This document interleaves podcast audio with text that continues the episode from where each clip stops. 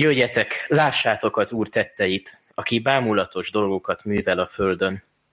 A zsoltárosnak ezzel a szavával és az apostol köszöntésével sok szeretettel köszöntök mindenkit a mai istentiszteletünkön. Kegyelem néktek és békesség Istentől, a mi atyánktól, és a mi Urunktól, az Úr Jézus Krisztustól. Amen. Tekintetem a hegyekre emelem. Honnan jön segítségem? Segítségem az Úrtól van, aki az eget és a földet alkotta. Amen. Olyan jó így vasárnap összegyülekezni. Egy kicsit azt is kifejezi ez a vasárnapi istentiszteletünk, hogy ahogy a gyermek is odaszalad a szüleihez, és elmondja, hogy mi minden történt vele, beszámol az élményeiről, úgy mi is most Istenhez oda futunk, oda menekülünk, és kiönthetjük előtte a szívünket, elmondhatjuk, hogy mi minden van bennünk, mi mindent hoztunk magunkkal az elmúlt hétről, egész életünket. Most helyezzük Isten kezébe, imádkozzunk. Mindenható Úrunk, hozzád menekülünk lélekben. Te olyan bölcs vagy, olyan jó vagy, úgy szeretsz, hogy ezt mi fel sem tudjuk mérni. Köszönjük, Urunk, hogy az új nap, az új vasárnap és az új hét is azt is kifejezheti számunkra, hogy így újul meg a te kegyelmed, így kezdhetünk veled újat minden nap, így várhatjuk a te jó tervedet, így leshetjük, vágyakozhatunk azután, hogy megtudjuk, hogy mit is mondasz rólunk, az életünkről, mi a te akaratod a mi életünkkel. Urunk, a zsoltárossal együtt kérünk, hogy taníts minket a te utaidra. Köszönjük, hogy aki alázatosan hozzád jön, és azt mondja, hogy nem csak, hogy a segítségedre van szüksége, hanem egész életében te rád szorul, a te szabadításodra vágyakozik. Azt te nem utasítod el, nem küldöd el, hanem a kezedben tartod, és megígéred, hogy mindig vele maradsz. Köszönjük, Urunk, hogy ilyen bizalommal jöhetünk ma is eléd. Így vizsgálhatjuk meg önmagunkat is a te jelenlétedben, mert ott bizony jó lelepleződni. Mert bár kiderülnek a bűneink, kiderül, hogy mi mindenben lázadozik a mi szívünk, mennyi helyen nem te szerinted való módon gondolkodunk az életben, kiderülnek, hogy a mi útjaink nem a te utaid, mégis te előtted kegyelmesen, a te kegyelmedben bízva tudunk lelepleződni. Nyugodtan, békességgel állhatunk meg előtted, tudva, hogy Úr Jézus, te már kifizetted a mi büntetésünket, és nincsen kárhoztató ítélet ellenünk. Ezzel a bizalommal jövünk most is eléd, te taníts minket, bátoríts, vigasztalj minket szent lelkeddel, add nekünk a te világosságodat, kérünk. Amen. Urunk, lábunk előtt mécses a te igéd, ösvényünk világossága. Amen. Hallgassuk meg, testvéreim, hogyan szól hozzánk a mi Urunk Istenünk az ő igéjében. Így a böjti időszak második vasárnapján egy böjti igében, Ézsaiás könyvének 55. fejezetéből, a 6. verstől a 13. versig terjedő szakaszból. Keressétek az Urat, amíg megtalálható. Hívjátok segítségül, amíg közel van. Hagyja el útját a bűnös, és gondolatait az álnok ember. Térjen az Úrhoz, mert irgalmaz neki. Istenünkhöz, mert kész megbocsátani. Bizony, a ti gondolataitok nem az én gondolataim, és a ti utaitok nem az én utaim, így szól az Úr. Mert amennyivel magasabb az ég a földnél, annyival magasabbak utaim a ti utaitoknál, és gondolataim a ti gondolataitoknál. Mert ahogyan az eső és a hó lehull az égből, és nem tér oda-vissza, hanem megöntözi a földet, termővé és gyümölcsözővé teszi, magot ad a magvetőnek és kenyeret az éhezőnek, ilyen lesz az én igém is, amely számból kijön. Nem tér vissza hozzám üresen, hanem véghez viszi, amit akarok. Eléri célját, amiért küldtem. Bizony örömmel vonultok majd ki, és békességben vezetnek titeket. A hegyek és a halmok vígan újonganak előttetek, és a mezőfái mind tapsolnak. A tövis helyén boróka nő, a csalán helyén mirtusz nő. Az Úr dicsőségére történik ez, örök jelként, amelyet nem lehet eltörölni. Kedves testvéreim, Ézsaiás a Krisztus előtti 8. században működő próféta volt, abban az időben munkálkodott, amikor Júda és Izrael, ugye Isten népe, Isten országa, az asztír birodalom szorongatásában élt. Ézsaiás ugyanakkor nem csak arról az időszakról szól, amikor a nagyhatalmak éppen fenyegették, hanem a jövőről is. Tudja, hogy mi lesz, mi vár Isten népére, tud a 6. századi babiloni fogságról is, majd pedig a babiloni birodalmat megdöntő Círusról, a perzsa királyról is. És ami a legfontosabb, Ézsaiás megjövendöli az Úr eljövendő szolgájának eljövetelét is, aki sokkal nagyobb szabadító lesz, mint mondjuk Círus király. Ez a szolga a bűneiből fogja megszabadítani majd népét. Önként fog szenvedni Isten népéért, ő bűnhődik majd, hogy Isten népének békessége legyen. Az ő sebei szereznek majd gyógyulást az emberek számára. Az új szövetségben többször is tanúi lehetünk annak, hogy a keresztjének Jézus Krisztusban ismerték föl Ézsaiás szavainak a beteljesedését. Jézus az a szenvedő szolga, aki önmagát adja a népéért. Ő sokkal igazabb és teljesebb módon töltötte be a proféciákat, mint ahogy azt Isten népe valaha is remélni merte volna. Szóval hatalmas üzenete van úgy Ézsaiás könyvének, úgy egészében is, és a most felolvasott szakasz is egy hosszabb gondolatmenetnek a része. Ézsaiás itt megígéri a babiloni fogságból való hazatérést. És úgy gondolom, hogy ma is élő szóként hallatszik Isten szava Ézsaiáson keresztül. Ma is egy olyan korban szólal meg Ézsaiás, amikor a nagyhatalmak játszadoznak a világban. Ma is fenyegetések híreit halljuk mindenfelől. Itthon politikai kampány van, és egész országunkat, sőt, még református egyházunkat is rendkívüli módon megterhelik a feszültségek. Bűnök, támadások, narratívák, magyarázatok, jogos és jogtalan vádak kavarognak. Sokan gondolnak sokfélét. És ebben a terhes időben, amikor sokan gondolnak sokfélét, megszólal az Úr, bizony a ti gondolataitok nem az én gondolataim, és a ti utaitok nem az én utaim. Biztosan nem vagyok egyedül most azzal a vágyakozásommal, hogy a sötétségben világosságot keresek. És arra hívlak benneteket, hogy figyeljünk együtt most Isten szavára, végre ne emberi okoskodás hangozzon, hanem Isten igéje. Az ég és a föld elmúlik, de Jézus szavai soha nem múlnak el. Nagyon érthető, és mégis hatalmas erejű szavakat olvasunk itt. Mit is mond Ézsaiás rajta keresztül Isten? 3 mozzanatára szeretném felhívni a figyelmeteket a mai szakasznak. Először is arról beszél az Úr, hogy mindenkinek megtérésre van szüksége. Mindenkinek. Másodszor arról beszél, hogy Isten gondolatai nem a mi gondolataink. Harmadszor pedig arról lesz szó, hogy Isten igéje élő és ható. Kezdjük tehát azzal, hogy mindenkinek megtérésre van szüksége. Mi keresztjének tudjuk, hogy a megtérés milyen fontos a hitünkben, mégis sokan megkérdezhetnék, hogy hát milyen jogon, vagy miért szólok én most ilyeneket, vagy miért beszélek a megtérésről hozzátok, amikor valószínűleg sokan ezen túl vagyunk már, megtörtént, menjünk tovább, haladjunk előre a keresztény életben. De maga Luther Márton is azt mondja, hogy a keresztény embernek is naponkénti megtérésre van szüksége. Naponkénti önvizsgálatra van szüksége. Hirtelen az a kép jutott eszembe, amikor valaki autót vezet, és akkor is fontos, hogy az utat felmérje, nincs-e akadály, kanyar, bármi jelzés az úton, hogy biztonságosan vezessen. És megtörténik, hogy valaki ugye, jól körbenéz, hogy tényleg nincs-e akadályoztatás, és akkor ránéz a műszerfalra, vagy átállítja a rádiót, vagy esetleg a hőmérsékletet az autóban, ha tudja állítani valamit, ott bent babrál az autóval.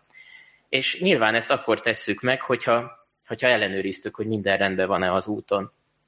És mondhatná az ember, hogy hát én már ellenőriztem, hogy minden rendben van-e, akkor én most elfoglalatoskodom azzal, hogy keresem a csatornákat, még a telefonomat is megnézem, de újra arra van szüksége, hogy kitekintsen, és ellenőrizze, hogy nincs-e veszély, nincs-e baj, nincsen akadály az úton. Ugyanígy vagyunk a hívő élettel is, nem mondhatjuk azt, hogy mi már körbenéztünk, mi már ellenőriztük, hogy nincs-e semmi gond, hanem újra és újra arra van szükségünk, hogy figyeljünk az útra, amin haladunk. Nem tévesztettük el az irányt, nincs akadály előttünk.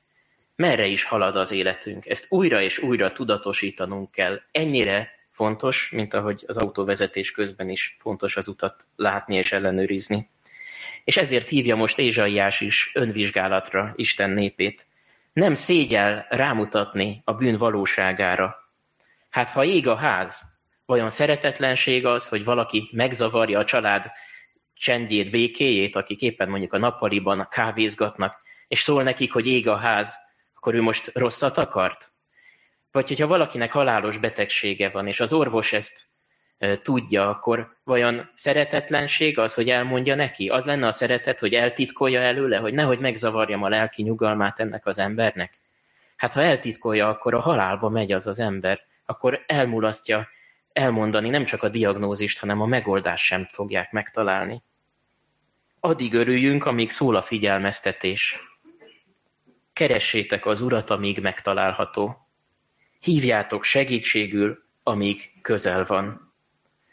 Gyertek, keressük a megoldást, keressük a szabadulást, amíg még nincs késő, amíg még nem égett le a ház, amíg még nem menthetetlen az ember állapota. 2 lépésből áll a megtérés, a bűntől való elfordulásból, annak megtagadásából, és a Jézushoz való odafordulásból. Mondhatom így is, egészen a lényegre tapintva, hogy meggyűlölöm a bűnt, és szeretem Istent, szeretem Jézus Krisztust.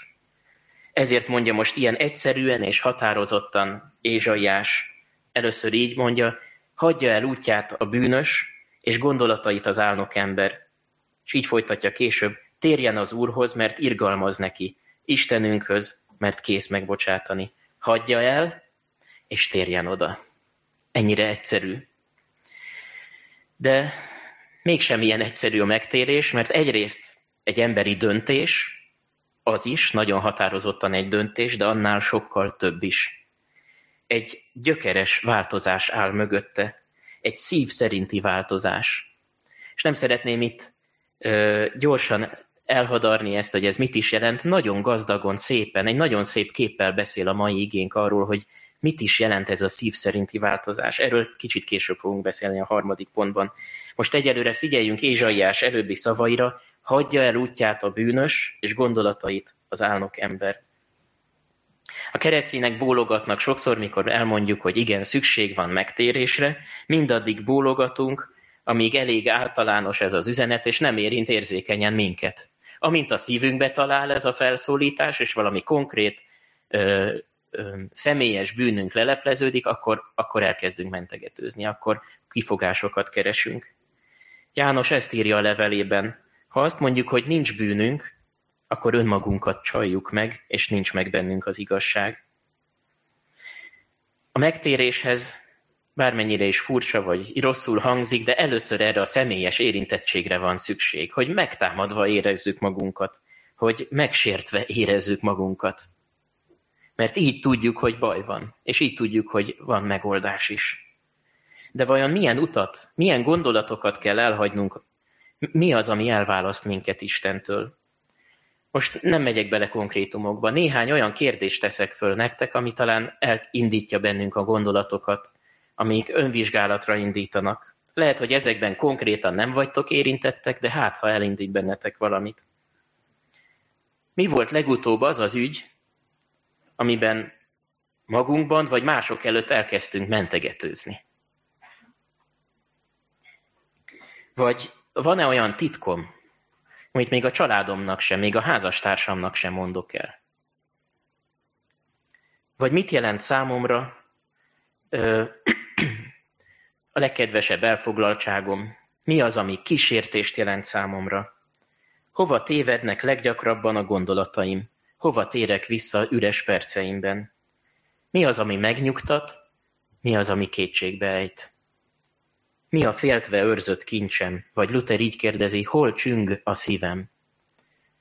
Ezek mind egy utat nyithatnak előttünk, hogy elkezdjünk gondolkodni, magunkat megvizsgálni. Mitől várom én a boldogságomat? Sok jó dolog is van ebben. Nem azt mondom, hogy bárhol is nyugodnak meg a gondolataim, hogy én szeretem a családomat, és fontosnak tartom, ez még nem bűn nyilván, de hogy elindít bennem egy gondolatot, hogy vannak olyan sérülékeny pontok az életemben, amit lehet, hogy még Istennek nem tudtam átadni. De az önvizsgálatban segít az is, hogyha tovább olvassuk most Ézsaiás szavait, mert hogy ezután azt hangsúlyozza Ézsaiás a proféciájában, hogy Isten gondolatai nem a mi gondolataink. Ez a második gondolatunk ma. Bizony a ti gondolataitok nem az én gondolataim, és a ti utaitok nem az én utaim. Így szól az Úr. Isten egészen más, mint amilyenek mi vagyunk, erről többször beszéltünk már itt a gyülekezetben.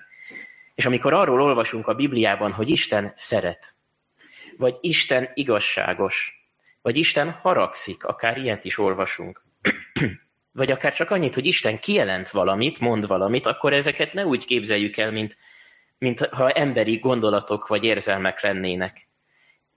Isten szeretete egészen más, mint az emberi szeretet. Ez nem keveredik önzéssel, bűnnel. Isten hűsége nem törékeny.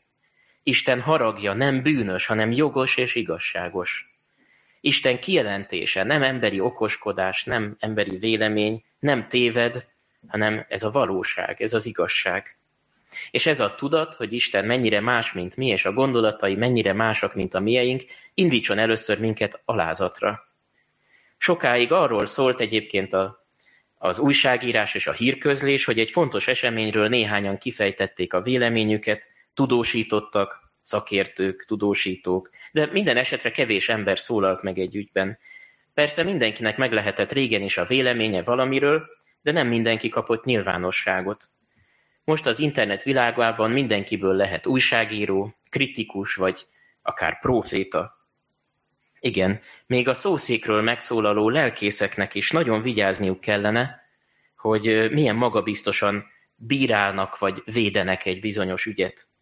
Sokszor úgy állunk ki mi is, mintha próféták lennénk, és sokszor csak hangos emberi véleményeket, emberi üzeneteket visszhangozunk és ismétlünk. Számomra mindig egy lelkiismereti küzdelem volt, hogy milyen jogon állok ki elétek ide a szószékre.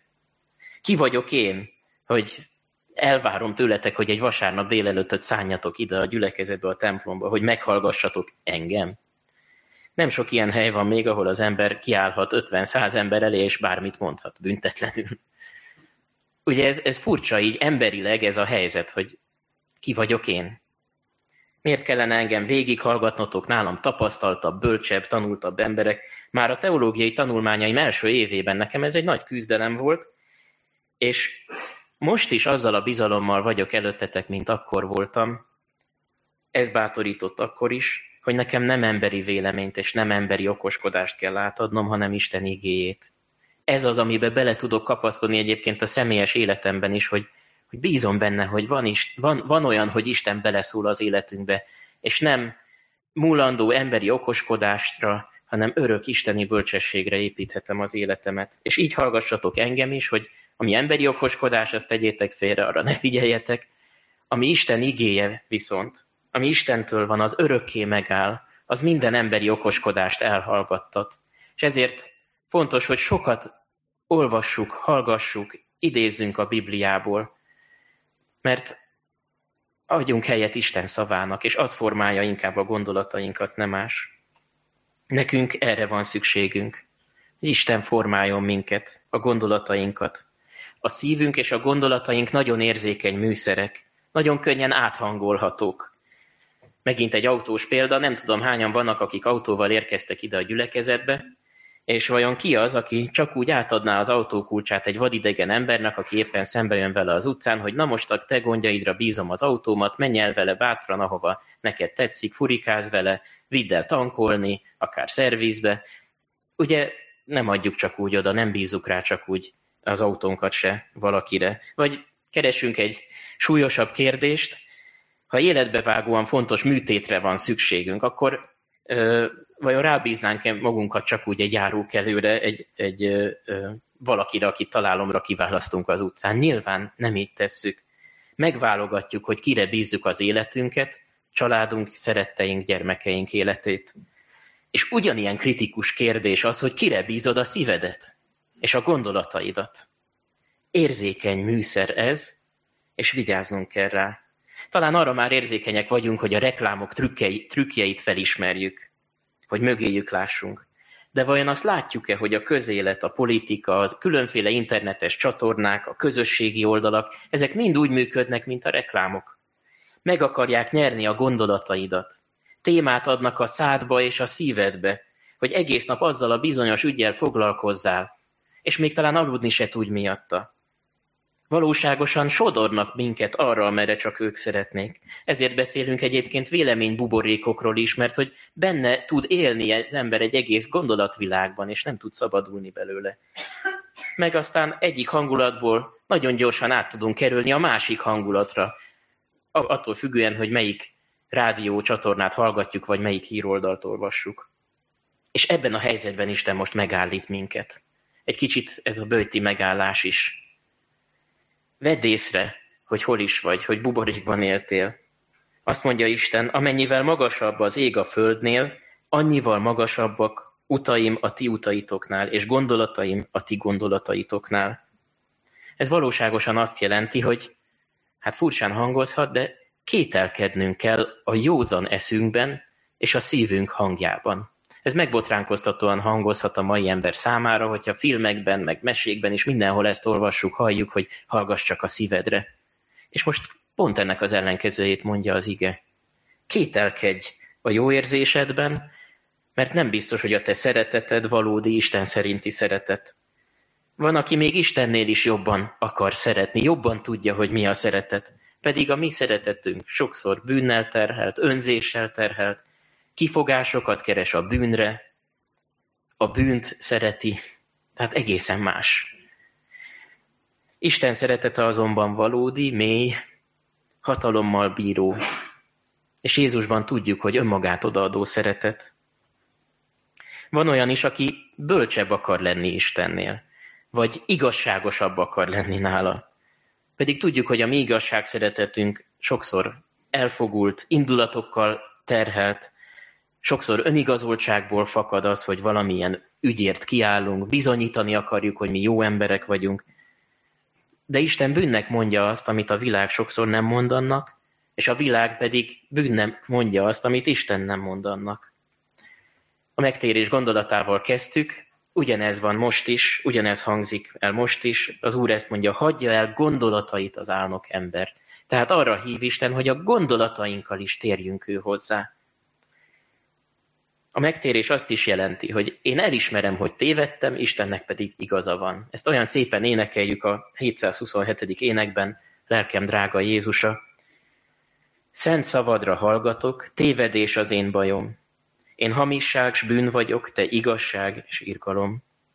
Pál pedig így buzdítja a rómaiakat a levelében, ne igazodjatok-e világhoz, hanem változzatok meg értelmetek megújulásával, hogy megítélhessétek, mi az, ami Isten akarata, mi az, ami jó, ami neki tetsző és tökéletes. És bármennyire is leleplező vagy megszégyenítő gondolatok ezek, mégis azt mondom, hogy ezekben a szavakban hihetetlen erő, hatalom és öröm van. Az, hogy Isten gondolatai nagyon másak, mint a mieink, teljesen másak, mint a mieink, ez csodálatos örömhír. Ez azt jelenti, hogy amit Isten mond, az végre nem egy bűnös, elfogult, törékeny, mulandó emberi okoskodás, nem részigazság vagy torzítás, hanem mennyei tanítás. A legigazabb ismeret. Nem fog kiderülni egy hónap múlva, vagy egy év múlva, hogy Isten hazudott, vagy hogy jaj, mégsem igaz, hogy nem ismerte a teljes valóságot. Amit Isten mond, arra lehet építeni. 10 év múlva, 100 év múlva, minden időben. Isten gondolatai magasabbak a mieinknél, és ez azt is jelenti, hogy amikor mi a jelenben nem értünk valamit, amikor káosz van a fejünkben, magunk körül is, nem találunk választ egy bonyolult ügyben, vagy akár a szenvedésben magyarázatot, értelmet keresünk, a gyász terhe ránk nehezedik, vagy a betegségben, vagy másokért aggódva válaszokat keresünk, akkor tudhatjuk, hogy Isten gondolatai nem a mi gondolataink. Ha mi nem is értjük, Isten érti. Ő tudja. Ő mindent átlát, mindent ért, mindennek tudja az értelmét és a célját. Amikor úgy érezzük, hogy nem tudunk józanul dönteni, állást foglalni, minden tényezőt számba venni, a mi ismereteink rész szerint valók, akkor is tudjuk, hogy Isten ismerete nem rész szerint való, ő mindent tud, és ez nagyon nagy vigasztalás nekünk. A vége legyen tehát egy ilyen örömteli kicsengése ennek, hogy Isten gondolatai nem a mi gondolataink, és ez nagyon jó. És most megállít minket Isten igéje. Kinek a szavára hallgatsz? Mi az, amit kritika nélkül hallgatsz? Ki az, akinek hagyod, hogy formálja a gondolataidat és a szívedet, ezeket az érzékeny műszereket? Kinek hagyod, hogy témákat adjon a szádba, a szívedbe?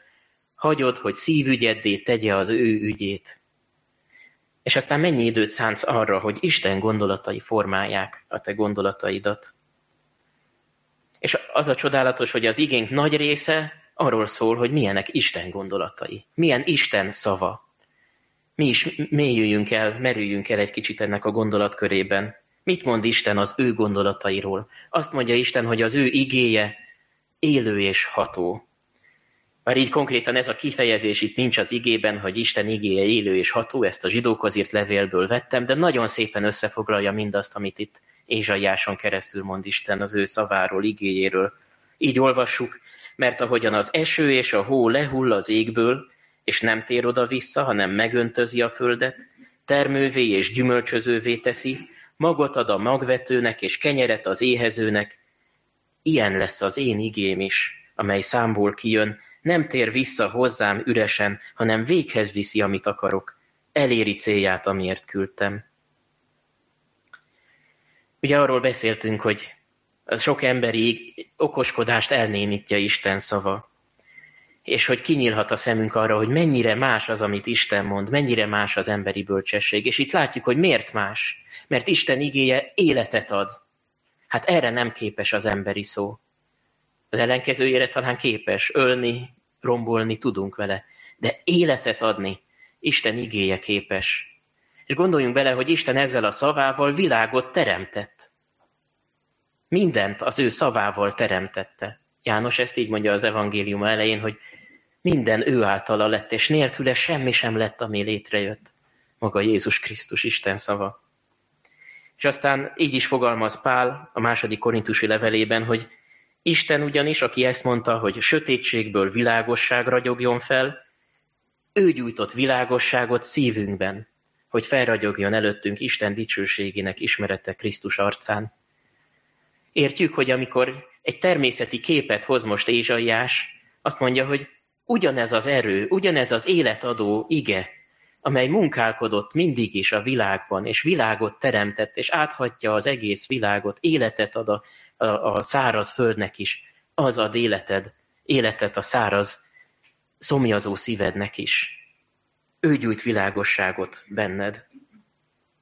És most ezzel a nagyon szép képpel, az égből jövő eső képével mondja el, és mutatja be Ézsaiás az ige hatalmát, ahogyan átjárja a nedvesség a szomjazó földet, ahogy termővé teszi azt, ami halott volt, úgy járhatja át Isten igéje a mi gondolatainkat és életünket is.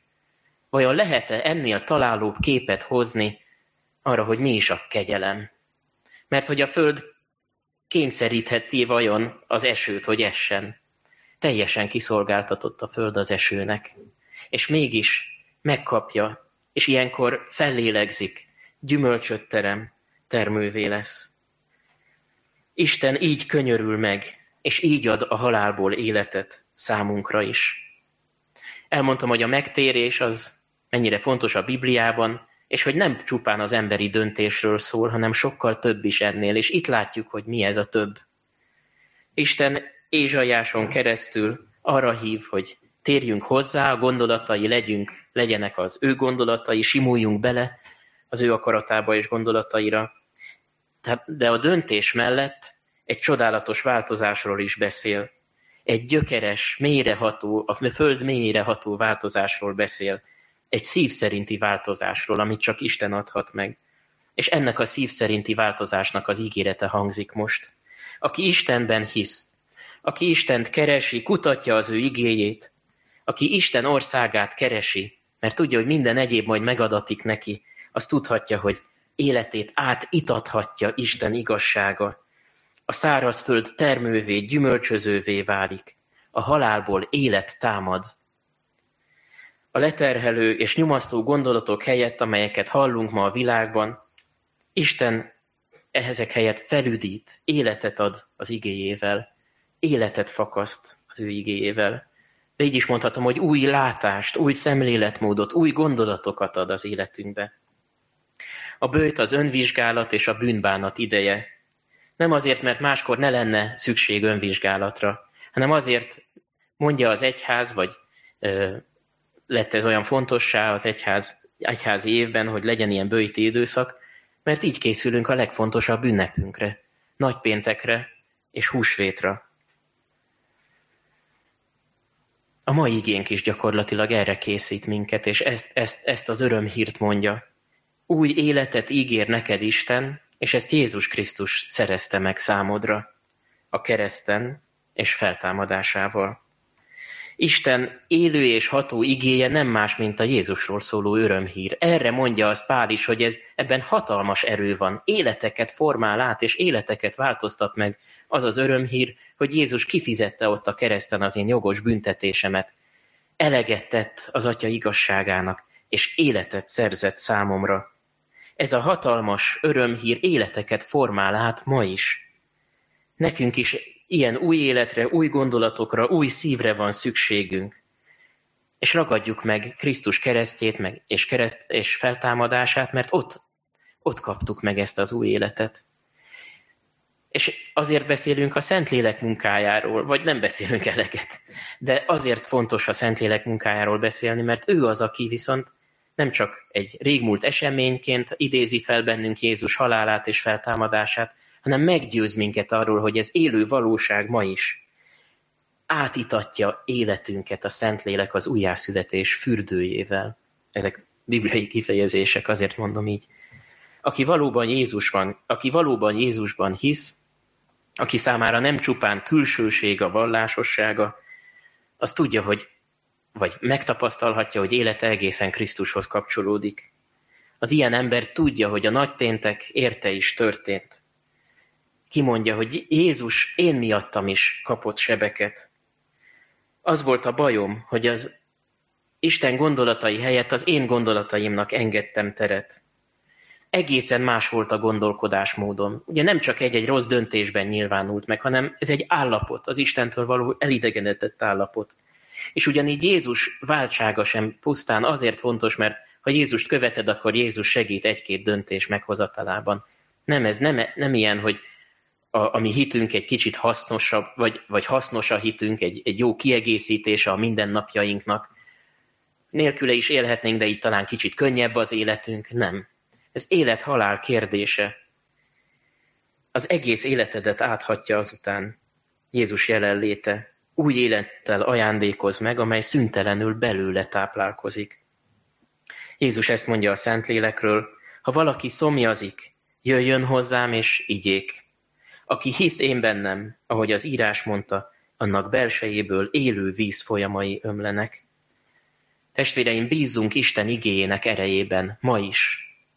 Ez nem azt jelenti, hogy meneküljünk el a világból, és ne keressünk válaszokat, de azt jelenti, hogy először Istennél keressük a válaszokat, és utána így ezzel a gondolattal menjünk ki a világba.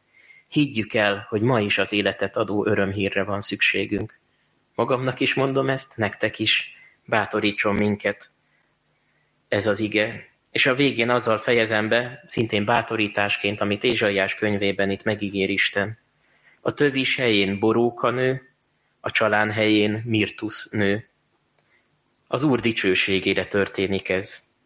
Örök jelként, amelyet nem lehet eltörölni. Adja ezt mindannyiunknak az Úr. Amen. Imádkozzunk.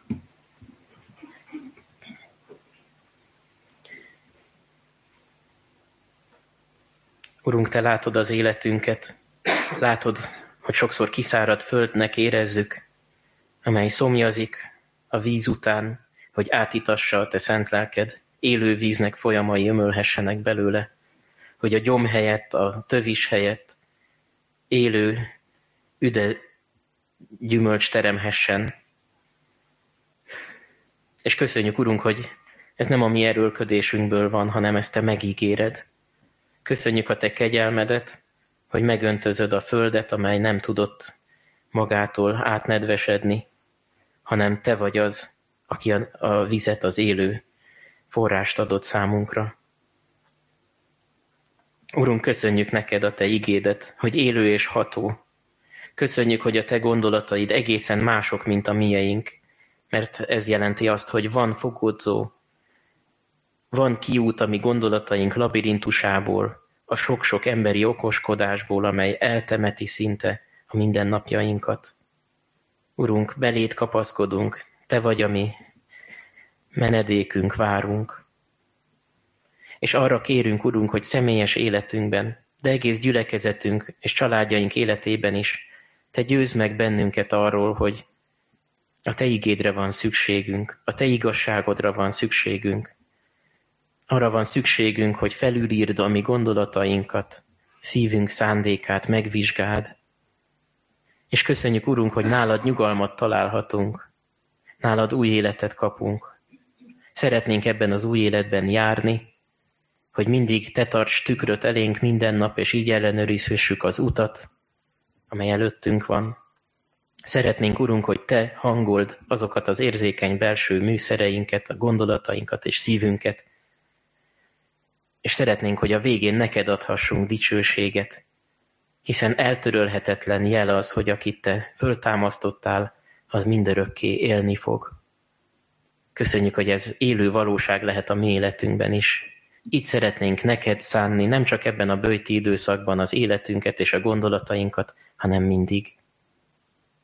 Kérünk, legyél egész gyülekezetünkkel, a templomépítés folyamatában is,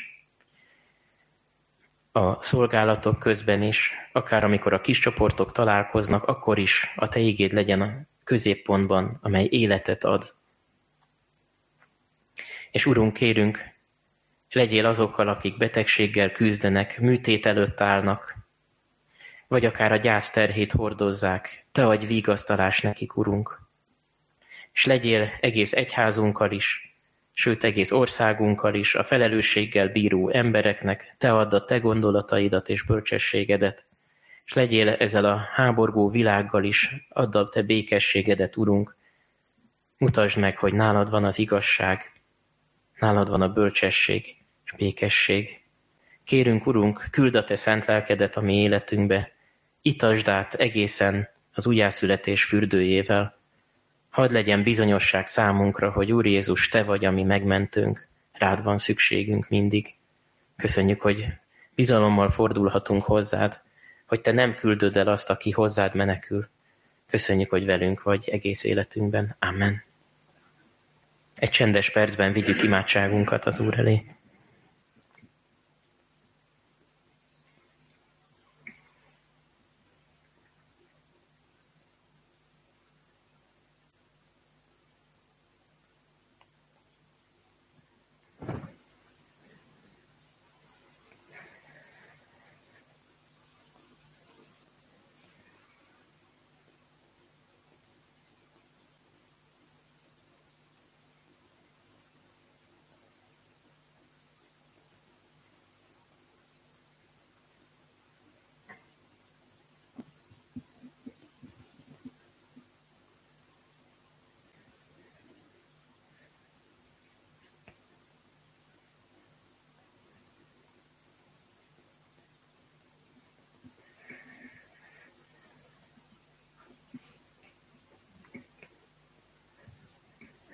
Még a nyelvemen sincs a szó, te már jól tudod azt, Uram. Köszönjük, hogy meghallgatod a csendben kimondott imádságainkat is. Amen. Az Úr Jézus szavaival imádkozzunk most fennállva. Mi atyánk, aki a mennyekben vagy, szenteltessék meg a te neved. Jöjjön el a te országod, legyen meg a te akaratod, amint a mennyben, úgy a földön is. Minden nap kenyerünket add meg nekünk ma, és bocsásd meg vétkeinket, miképpen mi is megbocsátunk az ellenünk vétkezőknek. És ne védj minket kísértésbe, de szabadíts meg a gonosztól, mert tiéd az ország, a hatalom és a dicsőség mindörökké. Amen.